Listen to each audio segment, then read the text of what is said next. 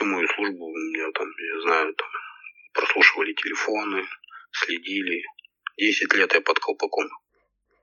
Награды забрали, любимую работу забрали. Свободы меня лишить хотели, еще и моего там э, ребенка хотели лишить э, отца. Многие ломаются, особенно когда у тебя доступ постоянно к оружию. Не зря же очень много суицидов в правоохранительных органах.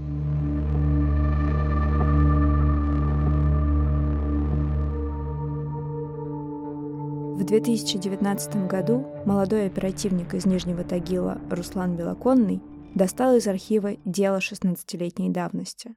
В начале нулевых в городе похитили и убили 16-летнего подростка Диму Чебыкина. Белоконный расследовал это дело, нашел преступников и убедил их признаться в убийстве.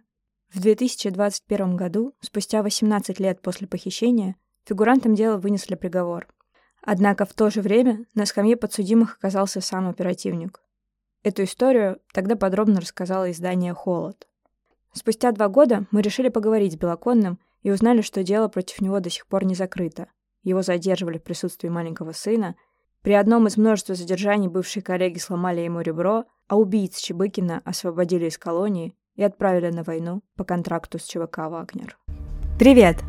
Меня зовут Полина Колесникова, и это «Хата с краю» – True Crime подкаст о государственном насилии.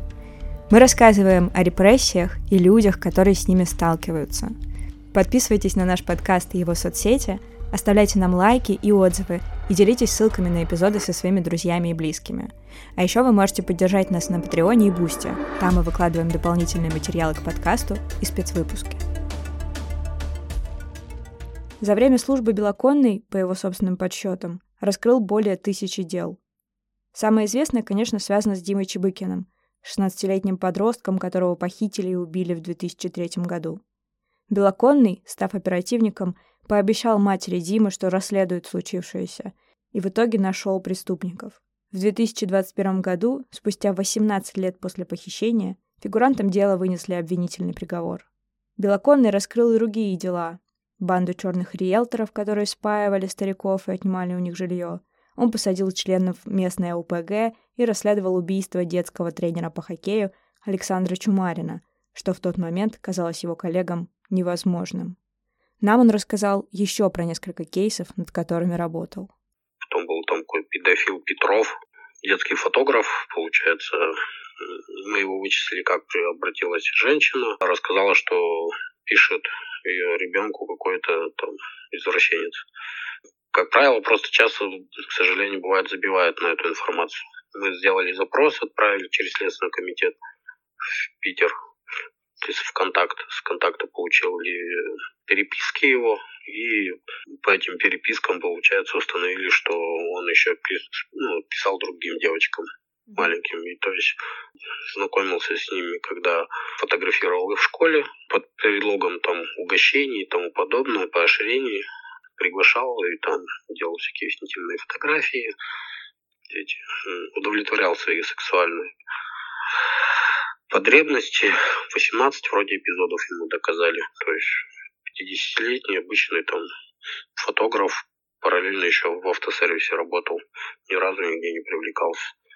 Потом был такой еще закомлистов, каким-то образом заходил в квартиры с помощью угроз там пожилых женщин, ну, бабушек, дедушек, угрозами, там мог их связать и тому подобное, требовал где деньги, и у него вообще по стране около больше ста эпизодов. То есть мы его задержали, вот в Тагиле вычислили.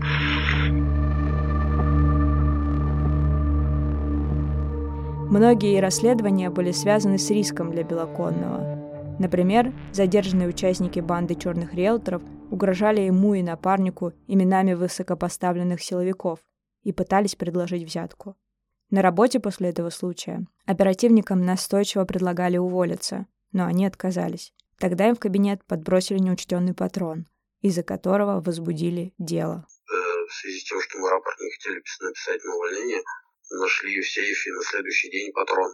Как получилось, мы отписались от этого патрона, Получается, вечером провели обыск сотрудники УСБ, где якобы вот нашли деньги. И получается, на следующее утро приехало руководство, сказали написать рапорт по мы отказались.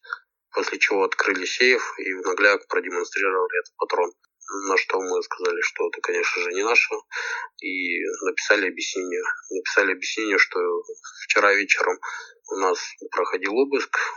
Нашли эти денежные средства, но не нашли патрона. А каким образом сейчас утром он появился, патрон этот.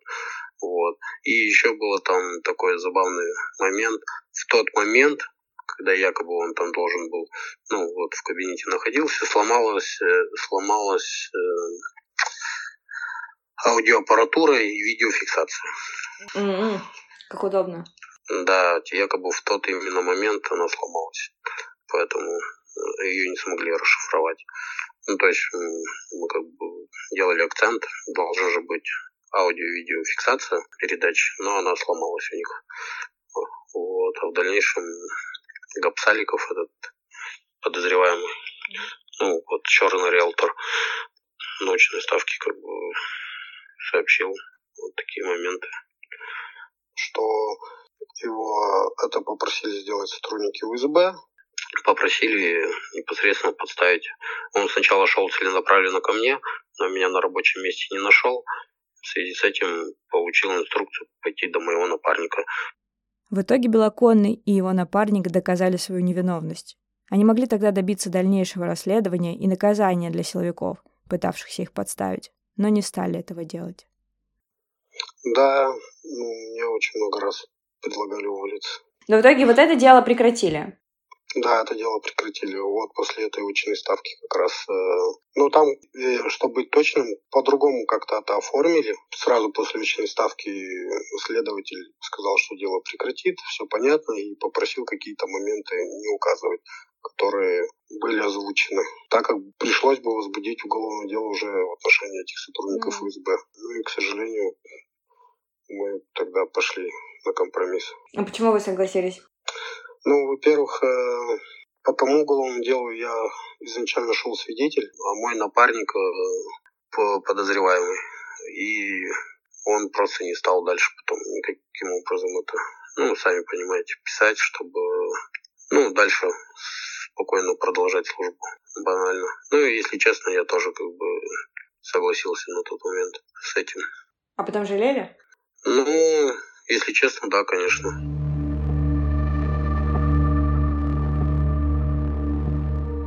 Как считает Белоконный, система отыгралась на его брате Михаиле. В 2016 году его приговорили к четырем с половиной годам колонии общего режима из-за конфликта с бывшим партнером по бизнесу Ильей Сафаровым.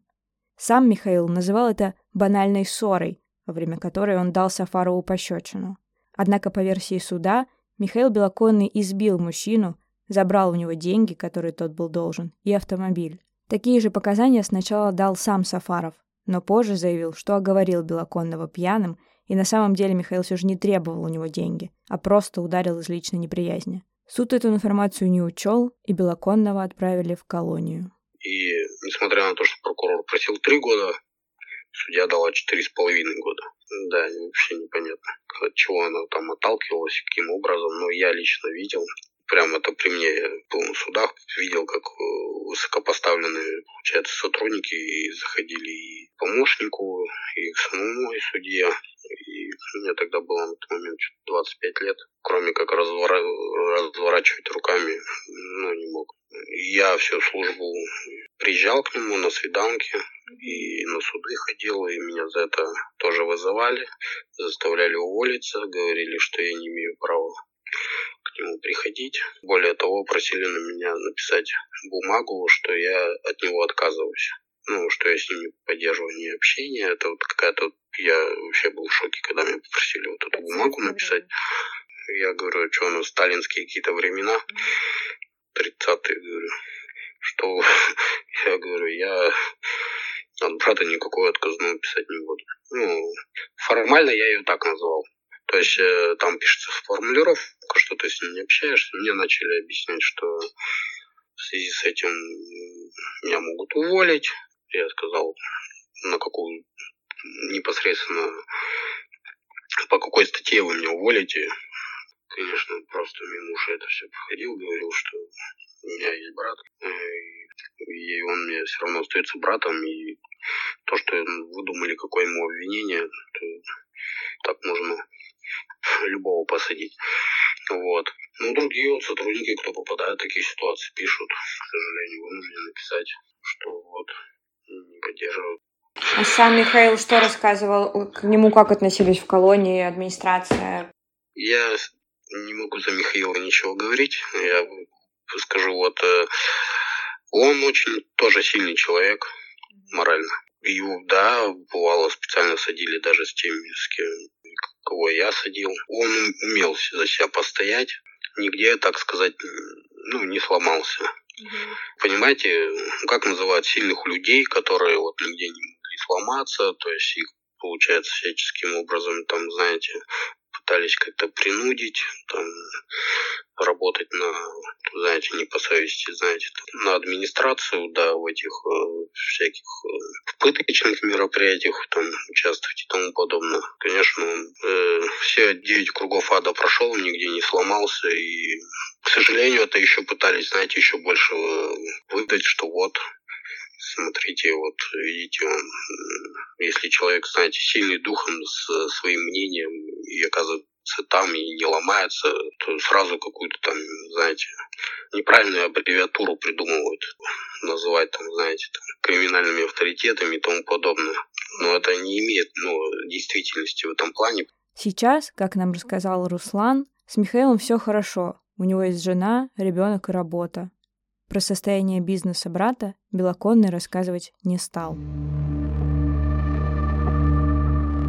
В 2020 году против самого оперативника возбудили дело. Как писал Холод, в апреле брат Руслана отмечал день рождения в баре, куда приехал ОМОН якобы в рамках борьбы с коронавирусом.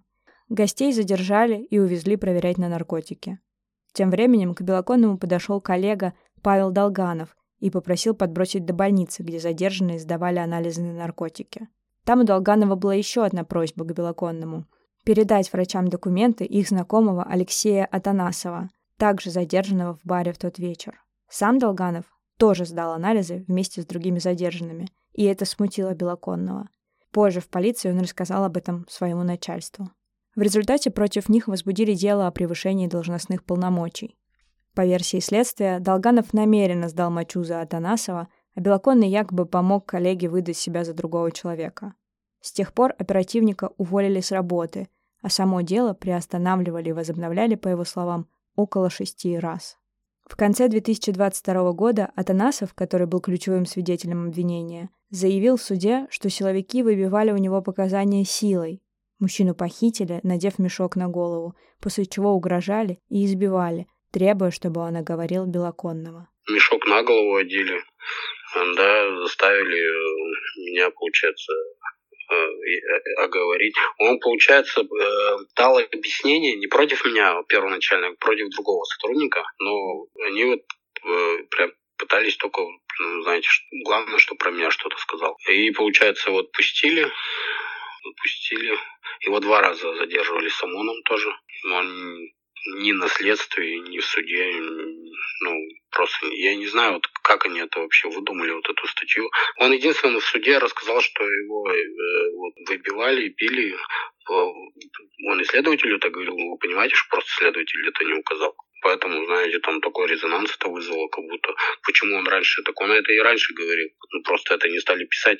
Следствие по делу Белоконного тянется уже четвертый год. За это время его успели объявить в федеральный розыск хотя он не скрывался и сам приходил к следователю.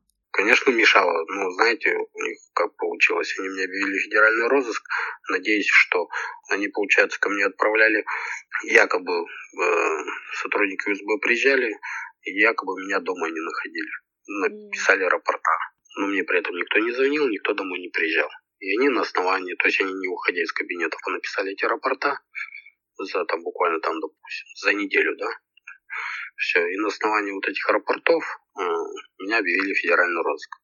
То есть, если я бы, например, мне, ладно, мне просто помогли и об этом рассказали коллеги хорошие, когда остались друзья. И я на следующий же день, как только узнал, что меня объявили федеральный розыск, явился к следователю, он начал от меня избегать, убегать. В ТикТоке Белоконного есть видео его визита к следователю. Вот я узнал, что я в федеральном розыске. Вчера буквально с адвокатом. Можно фото? Это правда? Ну, так я... В каком формате я выключу? Просто, ну это правда? Нет, скажите мне. Владимир, вы пришли для какой цели? Ну, так я узнал, что в федеральном розыске. А раньше что не приходили? Подождите, я Не только надо. узнал, я вчера только узнал об этом. Я от какого числа в федеральном розыске? Как я знаю, 24 числа, да? Все верно. А я узнал 25-го. Сегодня число 26 Сразу же явился. Вчера тоже приходил, кстати, 25 числа. Но вас не было на рабочем Положите месте. Хорошо. У силовиков, по мнению Белоконного, был план. У них был план такой, что я бы еще там 3-4 дня бы походил, потом бы меня поймали, сказали, что я в федеральном розыске, и посадили бы меня. Понимаете, это было с целью и заменить меру пресечения, вот для чего меня подавали в федеральный розыск. Но вот у них этот план сорвался, потому что я сразу об этом узнал и явился в этот же день, по сути, на следующий же день, как у меня объявили. А, И у них это не получилось. Но э, абсурд заключается в том, что я, несмотря на то, что ходил еще и в суде, получается, обжаловал свой федеральный розыск три месяца. Я находился в федеральном розыске, я обжаловал вот это постановление следователя. Более того, еще за это время была апелляция по моей мере пресечения, потому что перед этим меня закрывали по 91 на двое суток. И суд меня не арестовал, и прокуратура вышла с хода, ну, в апелляцию. Я просто вот стоял в областном суде и говорил, вы понимаете, насколько вообще абсурд, я вот нахожусь якобы сейчас в федеральном розыске. Я обжалую мою меру пресечения.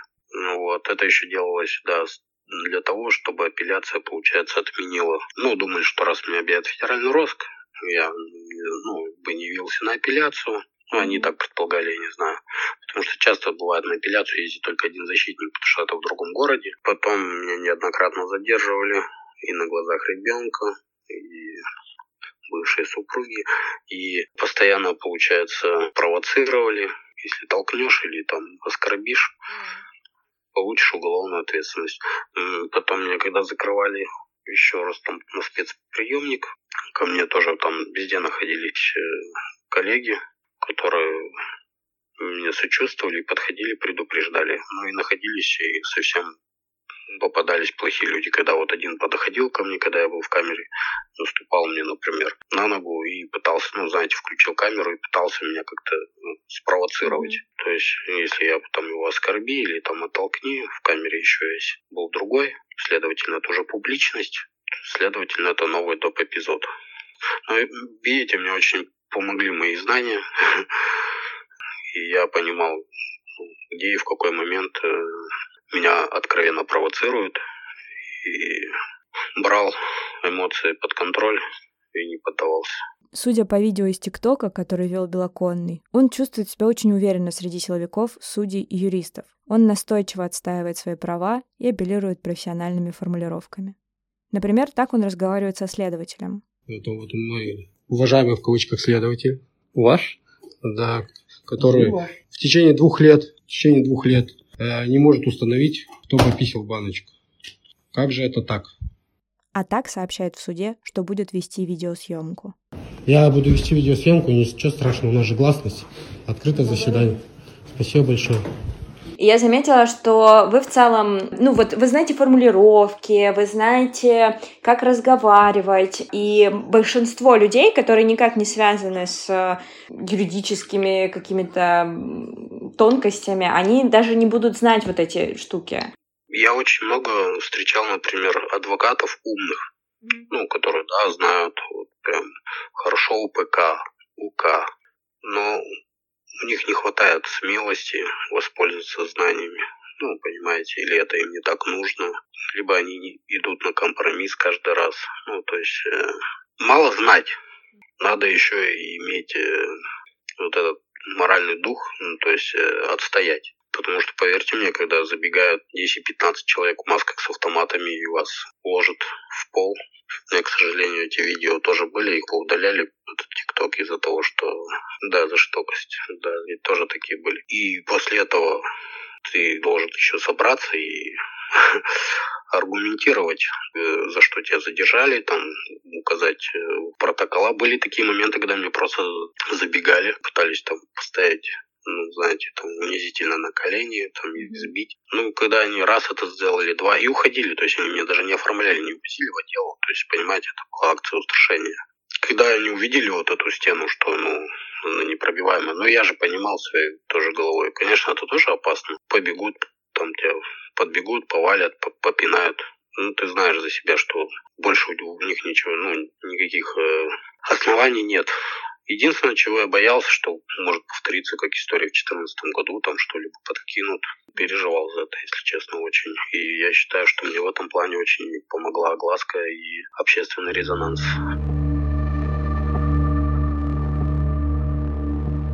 В 2022 году Белоконный решил баллотироваться в Думу Нижнего Тагила от партии КПРФ – Против него выдвигался уже работавший тогда депутатом сын начальника городской полиции Ибрагима Абдулкадырова. Я, честно скажу, принципиально, то есть пошел на...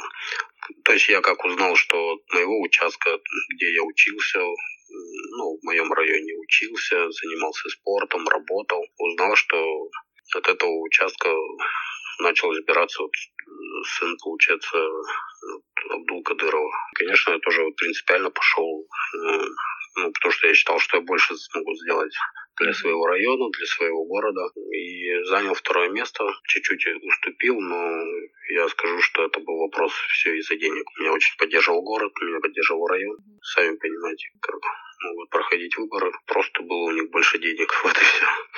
Намного больше. То есть это олигархи местные у нас считаются. То есть они имеют свои заводы, кучу фирм.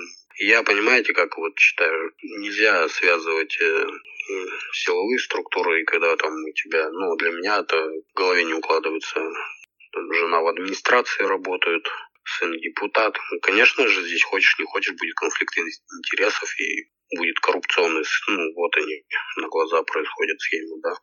Так а в итоге Ты... сын Абдулкадырова, он прошел, он проиграл? Да, не, вот он, я занял второе, он занял первое место. После выборов дело, возбужденное против Белоконного, в очередной раз возобновили. А будете еще когда-то пытаться? Честно, я не знаю. Я, честно, хочу сейчас, чтобы у меня закончились эти суды, потому что, кстати, после этих выборов снова возобновили это дело уголовное. Оно было приостановлено. Прям буквально вот во время выборов возобновили это дело и засунули его в суд шестой попытки. И как бы, знаете, еще раз. Мне кто-то говорит, я сам нарвался. Я не считаю, что я сам нарвался. Я просто, я просто не боялся. Вот и все. Но если человек тебя не боится, это не означает же, что он плохой. Это означает просто, что нужно там уважать его точку зрения, а не с помощью силы и своего административного ресурса навязывать свою волю. Для меня это вообще просто абсурд. Когда ты еще и, понимаете, еще и чужие медали себе, ну что тебе еще нужно? Понимаете, они там награды забрали, любимую работу забрали, свободы меня лишить хотели, еще и моего там а, ребенка хотели лишить э, отца. Я это воспринял как личное, и все, что в моих силах, я буду стараться, чтобы тоже эти люди когда-нибудь понесли ответственность.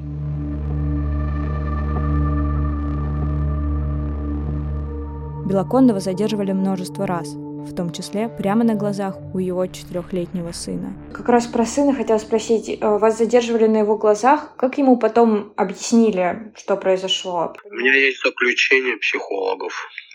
Он боялся белых газелей. Ну, понимаете, мы уходим с тренировки, с хоккея.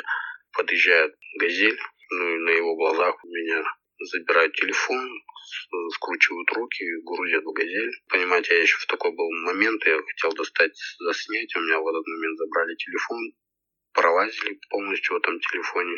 Кстати, каждый раз меня вот сколько раз задерживали, постоянно меня в телефоне пытались хоть ну, какой-то компромат найти. Вот еще из такой позиции они, ну, знаете, делали эти неожиданные задержания. Я, ну что говорил, по себе не судите. Вот. если у вас вы что-то там скрываете, всю мою службу у меня там, я знаю, там прослушивали телефоны, следили. Десять лет я под колпаком. Причем они это не скрывали, это вот у меня и на суде вызывали сотрудников ФСБ, я им задавал эти вопросы.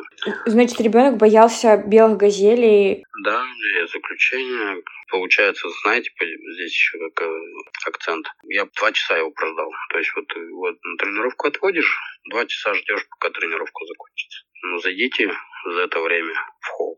Вы видите, они же дождались специально, когда я заберу ребенка и с ним вместе уйду. И меня задержат. Это тоже такой, знаете, моральный прием. Любой отец на глазах своего ребенка пытается быть, ну, знаете, супер папой, супергероем. И когда какие-то там непонятные дяди подбегают, начинают тебя крутить, ну, это нормальная реакция, что, ну, еще и когда там твой ребенок рядом, что ты начнешь оказывать какое-то сопротивление. Я знал, для чего они это делают. То есть надеялись, что я в этот момент, знаете, на горячую голову что-то, получается, там скажу им, сматерюсь, толкну и получу уголовку. Я поняла. А как вообще вы с ребенком разговариваете на эти темы? Если он уже такое видел, может быть, у него это будет ассоциироваться с тем, что люди, мужчины в форме, это что-то небезопасное. Потом я просто на эти два года ну, принял решение не проживать с ним пока совместно. Ну, знаете, не, не, вернее, мы там проводили время, но все равно старался где-то больше дис дистанцироваться, потому что, ну, раз вот такие происходили ситуации. Просто вот для меня это был шок, когда вот они просто, где другие дети, приехали, задержали меня, потом меня суд меня арестовал ночью. Когда Белоконный разговаривал с изданием «Холод», он был в браке. Его жена также давала интервью журналистам.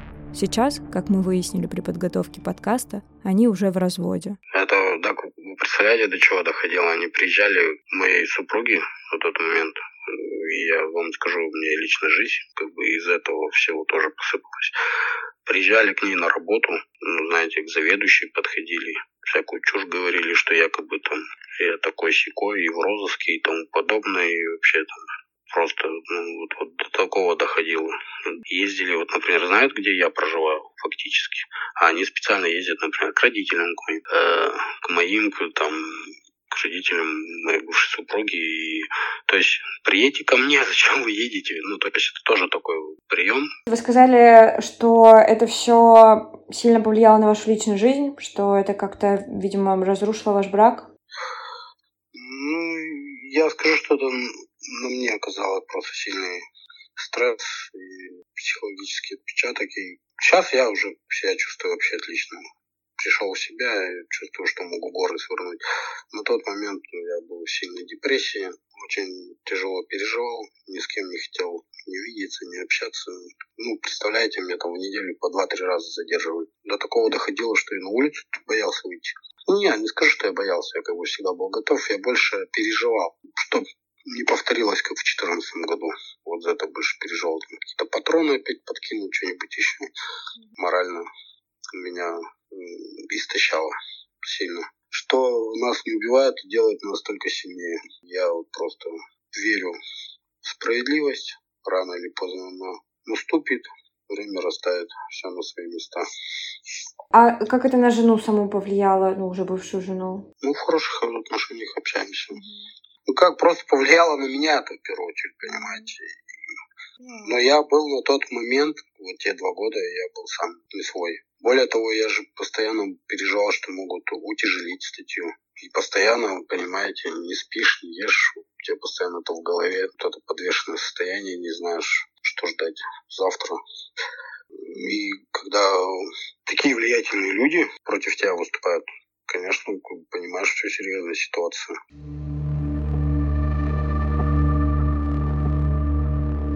При задержаниях силовики били своего бывшего коллегу и использовали электрошокер. Врачи диагностировали Белоконному перелом ребер и сотрясение мозга. Физическое насилие тоже к вам применяли? Ну, конечно, шамон. Но я хочу также сказать, что были там сотрудники, которые отказывались участвовать и которые формально там выполняли. К сожалению, вот брали молодежь, которые со мной не работали, специально, знаете, вот такие отделения подбирали. Был там с одним диалог подняли, вот он там ребро мне сломал или что. Я ему говорю, вот ты вот сержант, придешь там будешь дом, дома хвастаться, как ты целого капитана там наручниках попинал, и что, говорю, ты от этого разве там мужчина? Э, свои обязанности можно выполнять по-разному. Кто-то выполняет, вот, вот хочет вы, выслужиться там где-то перед руководством. Я хочу отдать должное большинству сотрудников ОМОНа, как бы понимали все и относились лояльно. А вы не подавали никакие жалобы, заявления? Вот если вам ребро сломали, это же прям серьезно. Нет, все у меня куспировалось, все об этом есть. Я об этом куспировал, писал заявление. Вынесены все отказные. Да, вообще, честно, такой бред. Я просто это не обжаловал дальше, знаете, в суд, и хотя и мог это дальше. Потому что после этих событий они как-то пропадали, и я как-то успокаивался, знаете. Я думал, ну вот это, наверное, последний раз. Потому что с каждым разом как-то они более с головой подходили уже, ну, потому что там, когда в 20-21 году, да, мне и сотрясение, и перелом ребра, ребра, причем такой абсурд был, как это выявили, меня закрыли по 91 я находился в ЮАСе, меня должны были на суд повезти. Я написал, вызвал скорую, написал признаки, что у меня коронавируса. Повезли, получается, на обследование, но у меня реально болело сильное ребро. И я, ну, я никак не мог э, это задокументировать. И они были вынуждены меня повезти на, ну, на тест и флюорографию сделать. И там вот выявили перелом. Да, ну просто меня бы тогда не повезли в больницу. Ну, это к слову, что вот иногда приходится вот хитрить, mm-hmm. чтобы, чтобы задокументировать реальные телесные повреждения. Это все сопровождалось э, непосредственной агрессией сотрудников ФСБ и моего бывшего руководства. Э, они непосредственно лично выезжали на мои задержания. Причем вот я помню свое первое задержание с ОМОНом. Меня задержали в заведении, где я был с бывшими коллегами находился, действующими. Представляете, еще три действующих сотрудника со мной было. Забежал мое бывшее руководство, были ОМОНовцы, которые вот недавно отработали или что, ну вот они как с электрошокерами там, получается, накинулись, там, побили, попинали, причем, ну, представьте только себе такой абсурд. То есть, э, ладно, меня, со мной еще действующие сотрудники. Mm. Ну, люди со стороны этого выглядели просто в шоке. Ну, прям ментовские войны, понимаете. После этого долгий там был у нас диалог, приехало все управление, и, конечно, я все высказал, что о них думаю и как я буду дальше действовать, что я молчать не буду. А они вот именно приехали с такой формулировкой, потому что вот он, в СМИ уже просочилась эта информация, стал публиковать допросы, видео о своей невиновности подтверждать. И они вот с формулировкой залетели, вот молчи. И я говорил, что я еще больше буду говорить и про каждого из них я стал стараться находить компромат, там, знаете, в коррупционных каких-то схемах, где они замешаны, там, э, что я о них там где знаю, и стал это стараться через СМИ где-то информацию, ну, знаете, публиковывать. И э, ряд из этих сотрудников э, привлекли, и кто вот был замешан и ушли. Один, одного на взятки поймали непосредственно, вот он сотрудник УСБ, который один из них занимался. То есть они все вместе были, по сути, там сотрудников ГАИ э, на деньги, получается, ну, за отказные ставили, поставили. Но вот смогли доказать только одному. Откровенная война, вот так вот я бы сказал. Мне непосредственно часто выходили, как я их называл, парламентеры. Мне начали говорить, чтобы я уехал из города. Я бы, может быть, бы и уехал, но так получилось, что я в данный момент в разводе, и у меня ребенок проживает в Нижнем Тагиле, а я хочу с ним больше времени проводить. И, и в связи с этим я не могу уехать из города, ну, потому что хочется быть рядом с сыном. То есть там тренировки, репетиции, ну, заниматься с ним, время проводить. И я физически, ну, почему я должен уезжать из своего города. Следователи неоднократно предлагали Белоконному признать вину. Мне неоднократно они говорили, признай вину. Мы прекратим дело по малозначительности, и все будут в плюсе. То есть мы от тебя отстанем, ты от нас. Я говорил, подождите, я не буду не признавать вину в том, чего я не делал. Но ты же понимаешь, это такие правила игры. Я говорю, я не понимаю никаких таких правил игры, и зачем я тогда вот это все терпел, чтобы вот так взять и публично признать и извиниться. Я ничего не совершил, и тем более извиняться я ни перед кем не собираюсь. Сейчас у меня прошли суды, у меня есть допросы всех участников, то есть всех под видео записали. Просмотрели все видеокамеры. Ни одного свидетеля, который пришел и сказал, что я что-то там где-то совершил, нету. Все камеры подтверждают мою невиновность. Я, честно, не знаю, как они будут выходить из этой ситуации. Ну и, конечно, оправдательных приговоров мне никто не даст. Конечно, оправдательных приговоров сколько у нас? 0,3. Мне тогда будет положена большая компенсация, восстановление, возможно. Более того, мне за одни и те же якобы действия инкриминируют две статьи. И фальсификацию, и превышение. Я им говорю, уж определитесь, либо вы меня в превышении обвиняете, либо фальсификация. Но понимаете, за одни и те же действия не могут более того, мне очень неудобно перед моими коллегами, которые вот дежурную часть через спустя год их всех задержали, ну, всех возбудили уголовное дело, сейчас они у меня проходят со мной вместе подсудимыми.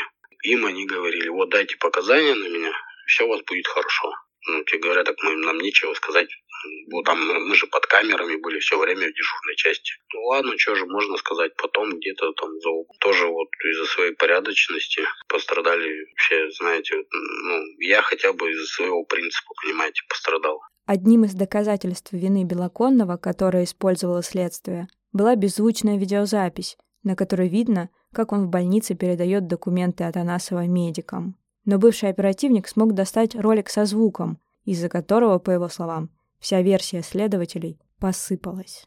А видео без звука выглядит ну, не так однозначно, понимаете же. Я захожу, получается, отдаю документы, что-то говорю и ухожу. И они уже под себя хотели там. А я взял и видео со звуком достал. И вот из этого у них все просто посыпалось. А как вы его достали? Ну, я же работал, у меня были связи. Да, ну, не то, что доступ помогли. Хочу отдать должное, что многие мне помогают, и там и бывшие сотрудники, потому что ну, знают вообще всю эту ситуацию изнутри, как это все начиналось, как это происходило на суде дали показания, вызывали моих коллег, ни один не говорил меня. То есть не я один прям, знаете, такой смелый.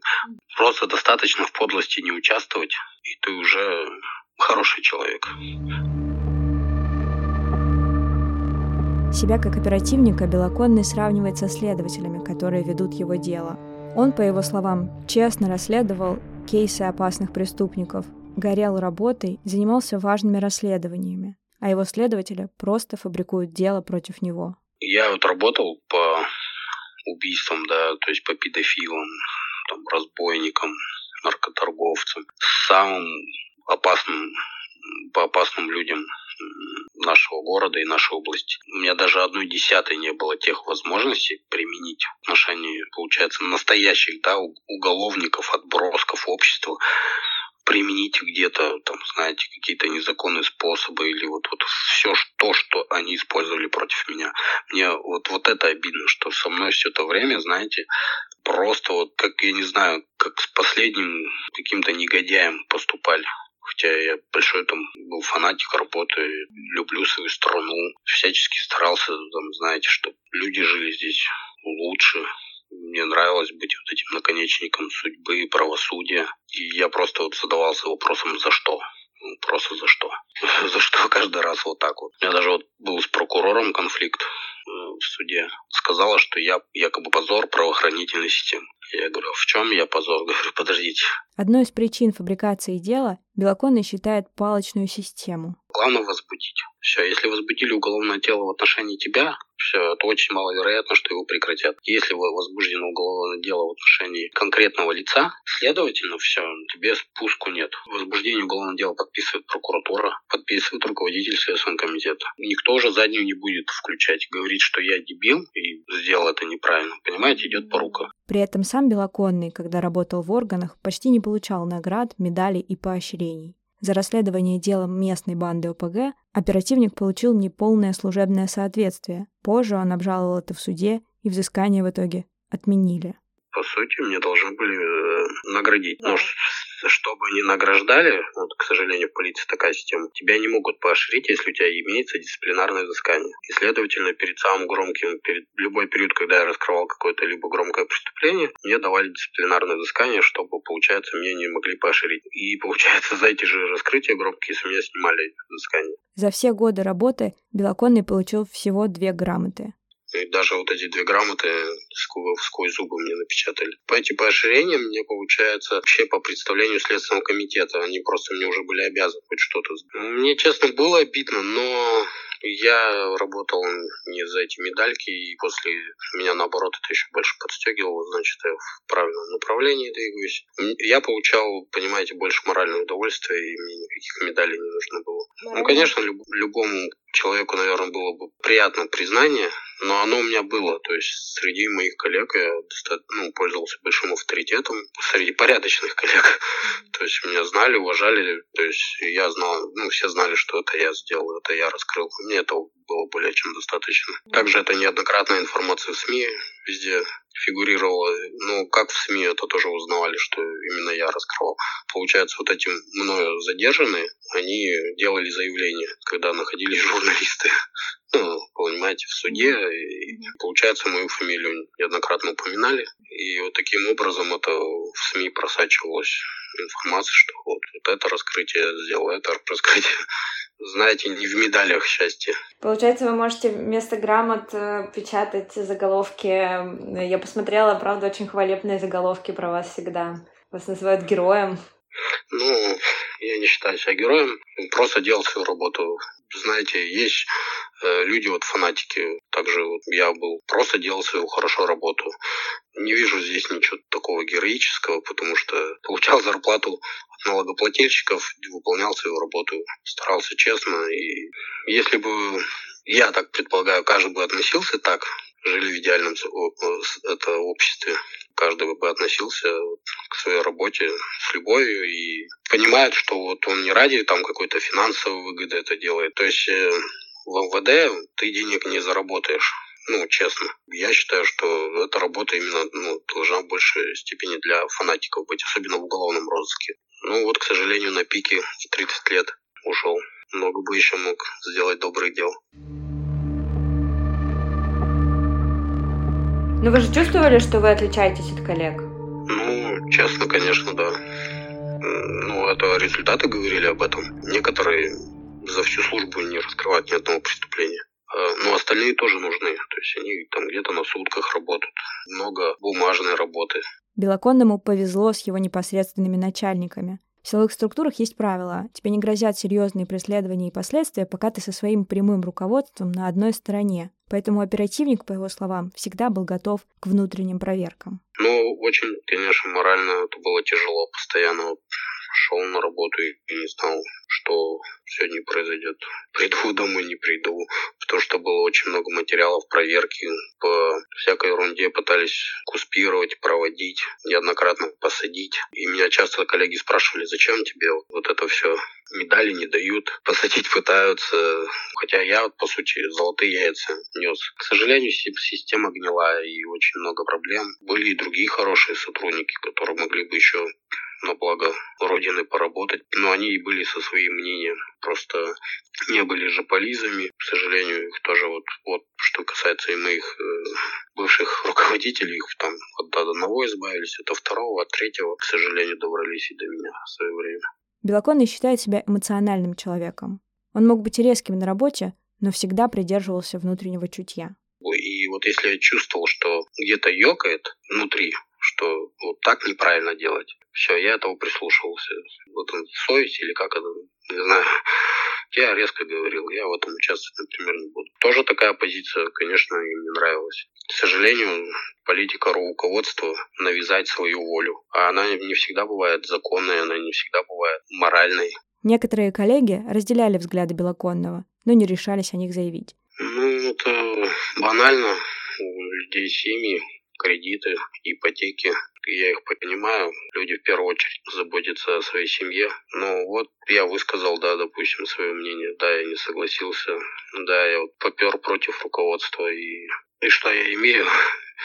Я имею около 30 задержаний, из них 10 с ОМОНом. Меня два раза закрывали, я до сих пор под следствием. То есть и посыл, посыл непосредственно всем и моим коллегам в том числе был, даже что здесь э, говорить даже доходило до такого маразма, как мне мои коллеги рассказывали. То руководство должно было донести моим бывшим коллегам, моим бывшим напарникам, чтобы они со мной даже не здоровались. Представляете, до, до чего маразм человека. Как главный посыл заключается в том, чтобы показать, вот смотрите, если вы будете делать так же, как он, с вами будет, ну, я думаю, даже еще хуже. Это я за счет своих каких-то, знаете, моральных сил где-то, хотя очень тяжело психологически это далось. Я сейчас не знаю даже, как это пережил.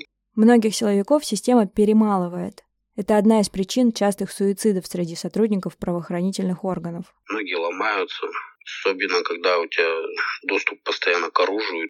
Не зря же очень много суицидов в правоохранительных органах. И я уверен, что не только из-за личных там каких-то ситуаций, а и рабочие, потому что ты живешь 24 на 7 на работе. Это уже не просто твоя профессия, это образ жизни. Ну вот, к сожалению, не дают каким-то образом проявить инициативу. Считают, что, знаете, априори, если начальник сказал, значит он прав. Почему так? Непонятно. А что вы можете посоветовать ну, вот, полицейским, которые не согласны с системой, но все еще остаются на работе? Данные сотрудники должны сами себе задать вопрос. Они в полицию приходят за идею работать или за деньги. Кто-то приходит за стабильностью. К сожалению, очень много приходят те, которые нигде не пригодились. Понимаете, находятся в внутреннем конфликте. То, что вроде это и не, и не их работа, но уже, знаете, вроде до пенсии осталось. После 10 лет начинают пенсию все считать. Но я вам скажу, единицы, кто дорабатывает эти 20 лет. Я вам скажу, в МВД намного больше вероятности, что тебя посадят, чем ты будешь гражданским очень много документации, где можно просто, знаете, по ошибке что-то натворить. Очень стрессовая работа. Не всегда можно с собой совладать. В 2021 году в разговоре с Холодом Белоконный говорил, что хочет уехать из города, потому что не может найти себя. Мы спросили, как он чувствует себя сейчас, учитывая, что от мечты об отъезде пришлось отказаться. Я вообще сейчас себя хорошо чувствую. Не буду говорить, где и у кого я работаю, но я вам скажу, потому что вот эти мои бывшие руководители, они же мне всячески еще и препятствовали, чтобы я, например, куда мне приглашали на работу, они мне всячески там выходили на руководство и требовали, чтобы меня не брали. Но нашлись опять же вот и добрые люди. И, знаете, у меня, получается, два высших образования. Я кончил военную кафедру, я всегда учился хорошо, я ответственный там, знаете, человек, и я бы нашел себя на гражданке. Э, но мне нравилась эта работа. Мне нравилось вот именно раскрывать убийство. Потому что я считал, что каждого убийцу должна найти справедливость. А вы слышали, что фигурант дела по убийству Димы Чебыкина, что он вышел на свободу? Да, и за Чумарину вышел. Вагнер, да, и тоже освободился. И я тут вышел, как его зовут. Там еще один через Вагнер тоже его за наркотики задержал. Они заключили контракт с ЧВК «Вагнер» и участвовали в войне в Украине. Я вам скажу, знаете как, это тоже вот э, такой момент, когда ты работаешь в этой системе, посадил не одну сотню человек, да, и вот так вот тебя система, ну, не система, а вот конкретные вот эти мои руководители вот так тебя берут и предают, выкидывая на улицу, знаете, и у тебя еще и на улице очень много врагов становится потому что они же освобождаются и тому подобное. Но я в себе очень уверен морально и физически. Уверен, что смогу за себя постоять, и у меня, честно, вообще никаких переживаний по этому поводу нет. А вам не обидно, что они как бы нет, э, ну, свое наказание не отбыли? Мне обидно за родственников. Вот да, об этом я тоже, ну, вы не обсуждали это с мамой Димы? Нет, мне кажется, она не знает. Наверное, лучше бы, чтобы и не знала. Да, я тоже так считаю честно, вот я, что от меня зависело, я сделал. Дальше это политика государства, как они посчитали нужным. Пусть я это комментировать, честно, не хочу.